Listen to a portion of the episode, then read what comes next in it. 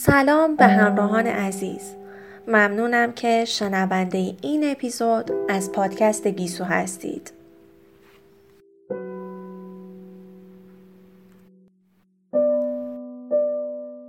متشکرم از شرکت صدراب صنعت که در تهیه این مجموعه اسپانسر و پشتیبان من بودند.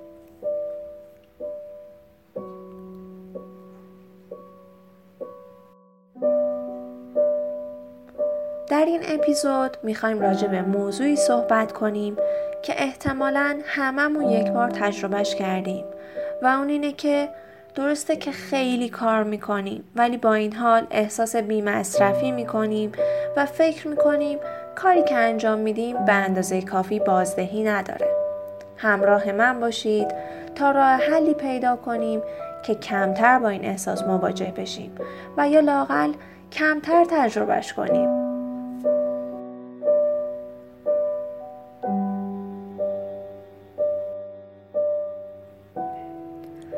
از سن جوانی یاد گرفته ایم که سخت کار کردن کلید نتیجه گرفتن است و بیشترمان برای بهرهوری و تواناییمان در جنگیدن با هر دشواری یا کاری که روزگار پیش رویمان قرار می دهد پاداش های زیادی گرفته ایم. با وجود این برای افراد توانمندی که از قبل هم سخت کار می کرده اند آیا ارزش تلاش فراوان هم حدی دارد؟ آیا نقطه ای هست که در آن بیشتر کار کردن به تولید بیشتر منجر نشود؟ آیا نقطه ای هست که در آن انجام کارهای کمتر و در عوض بیشتر فکر کردن به پیامدهای بهتر منجر شود؟ سخت گوشی مهم است ولی تلاش بیشتر لزوما به نتیجه بهتری منجر نمی شود. اما کار کمتر ولی بهتر به نتیجه بهتری ختم می شود. اونس گرفتن با ایده کمتر ولی بیشتر شاید سختتر از چیزی باشد که به نظر می رسد. به ویژه اگر برای بیشتر و بیشتر کار کردن پاداش گرفته باشیم. بیشتر مردم از قانون پارتو چیزهایی شنیده اند. قانونی که ویلفر دوبارتو جامعه شناس و اقتصاددان ایتالیایی در اواخر قرن هفدهم میلادی آن را مطرح کرد و گفت 20 درصد تلاش به 80 درصد نتیجه منجر می شود. سالها بعد جوزف موزس که یکی از پیشگامان جنبش کیفیت بود در مرجع راهنمای کنترل کیفیتش این ایده را بست داد و آن را قانون معدود چیزهای حیاتی نامید. مشاهداتش نشان دادند که اگر بخش کوچکی از مشکلات را حل کنیم می توانیم کیفیت محصول را فوقالعاده بهبود دهیم. وارن بافت سومین فرد ثروتمند جهان در یکی از نقل قولهای مشهورش می‌گوید فلسفه سرمایه گذاریمان دست کمی از خمودی ندارد.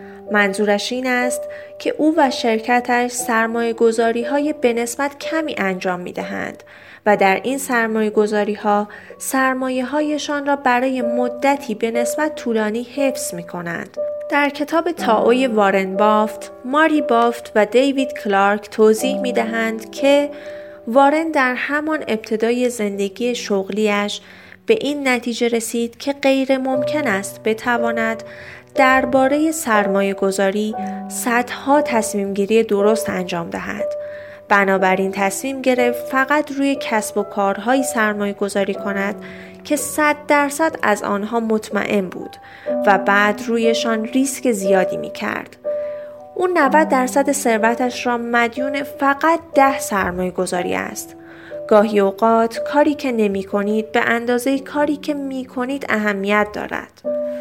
واقعیت مبهوت کننده آن است که در جهانی زندگی می کنیم که تقریبا همه چیز آن بیارزش است و چیزهای معدودی فوق العاده ارزشمندند. همانطور که جان مکلسون نویسنده و سخنران آمریکایی نوشته است هر چقدر همه چیز را بی اهمیت بدانید باز هم کم است.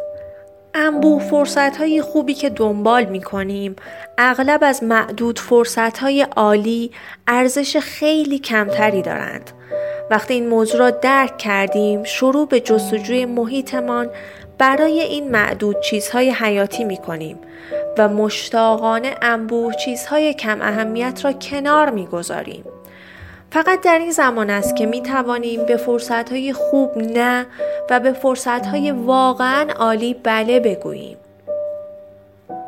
مایکل پورتر که یکی از تأثیرگذارترین افراد در فراگیر کردن مفهوم رقابت و استراتژی های رقابتی مدیریت کسب و کار محسوب می شود، می گوید راهبرد یعنی انتخاب کردن و موازنه کردن یعنی متفاوت بودن را آگاهانه انتخاب کنیم. رویکرد اصلگرایی مایکل پورتر استاد دانشکده کسب و کار هاروارد که یکی به نعل و یکی به میخ نامیده می شود به چه معناست؟ ساده ترین معنای یکی به نل یکی به میخ آن است که راهبرد فعلیتان را بدون تغییر اجرا می کنید و در عین حال سعی به اتخاذ کردن راهبرد رقیبتان هم می کنید. اما جایگاهی راهبردی پایدار نیست مگر اینکه با جایگاه های دیگر موازنه انجام شود. آیا تا به حال وقتتان را با کسی گذرانده اید که همیشه تلاش کند یک کار دیگر هم در برنامهش جا دهد؟ چنین افرادی می دانند که ده دقیقه وقت دارند خودشان را به جلسه ای برسانند که رفتن به محل آن ده دقیقه طول می کشد. ولی باز هم پیش از رفتن مشغول جواب دادن به چند ایمیل می شوند یا میپذیرند گزارشی را تا جمعه آماده کنند هرچند که کار بزرگ دیگری را باید در همان روز تحویل دهند یا شاید قول بدهند که به مهمانی شنبه شب تولد اموزادهشان بروند با وجود اینکه بلیت های برنامه ای را خریدند که درست در همان زمان شروع می شود. منطق این عده که واقعیت موازنه ها را نادیده می گیرند این است که می توانم هر دو را انجام دهم مشکل مهمتر اشتباه بودن این منطق است. بدون شک دیر به جلسه می رسند. یک یا دو کار را سر موعد تحویل نمی دهند. یا اینکه هر دو پروژه را سنبل می کنند. یا به مهمانی اموزادهشان نمی رسند. یا آن برنامه را از دست می دهند. واقعیت این است که بله گفتن به هر فرصتی طبق تعریف مستلزم نگفتن به چند فرصت دیگر است.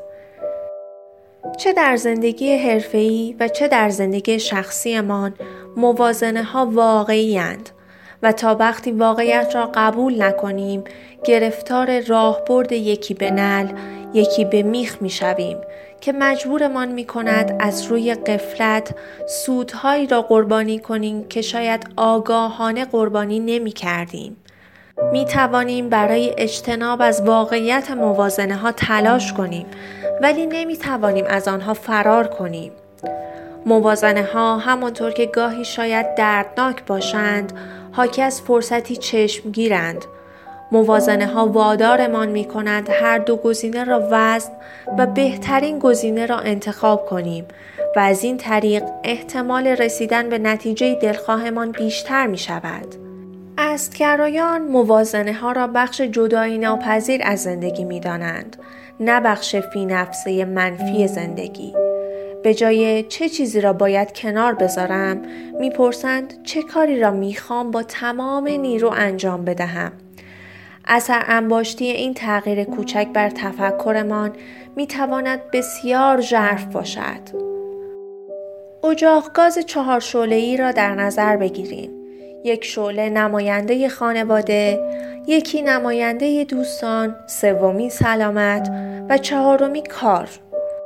برای رسیدن به موفقیت باید یکی از شعله ها را قطع کنید و برای رسیدن به موفقیت واقعی باید دو شعله را قطع کنید. منظوری نیست که به روش اصلگرایان زندگی کردن مستلزم انتخاب از میان خانواده، دوستان، سلامت و کارمان است. منظور این است وقتی در زمان تصمیم گیری یک گزینه آن خانوانه را اولویت قرار می دهد و گزینه دیگر دوستان، سلامتی یا کار باید آماده پرسیدن این سوال باشیم کدام مشکل را می خواهم؟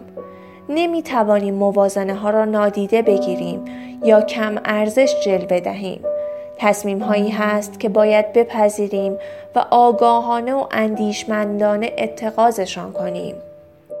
برای تشخیص چیزهایی که واقعا ضروریند به فضایی برای فکر کردن، زمانی برای دیدن و شنیدن، اجازه بازی کردن، انتخاب خواب و انضباط نیاز داریم تا در انتخاب هایی که می کنیم معیارهای بسیار گزینشی را اعمال کنیم عجیب اینه که در فرهنگ فرگرایی شاید این چیزها یعنی فضایی برای شنیدن، بازی کردن، خوابیدن و انتخاب حواس های کم اهمیت تلقی شوند.